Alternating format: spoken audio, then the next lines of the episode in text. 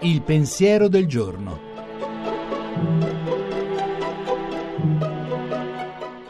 In studio Gianni Valente, redattore dell'agenzia Fides.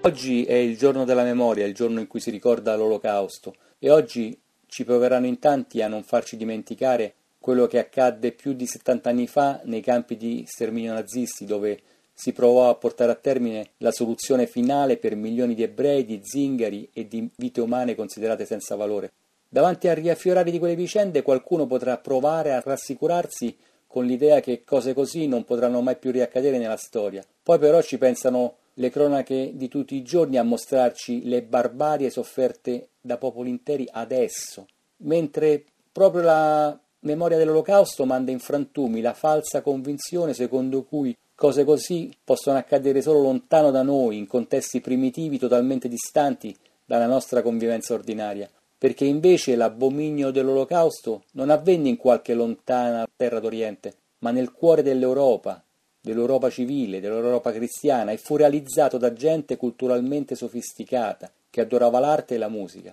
Allora come oggi la vertigine è la stessa, c'è un mistero di iniquità da cui non possiamo salvarci da soli, e la cosa più umana da fare è chiedere aiuto, invocare che qualcuno ci liberi dal male così che anche nei campi di sterminio di oggi si possa gridare che abbiamo vinto, proprio come fa il bambino nell'ultima scena della vita è bella, il capolavoro ineguagliabile di Roberto Benigni. La trasmissione si può riascoltare e scaricare in podcast dal sito pensierodelgiorno.rai.it.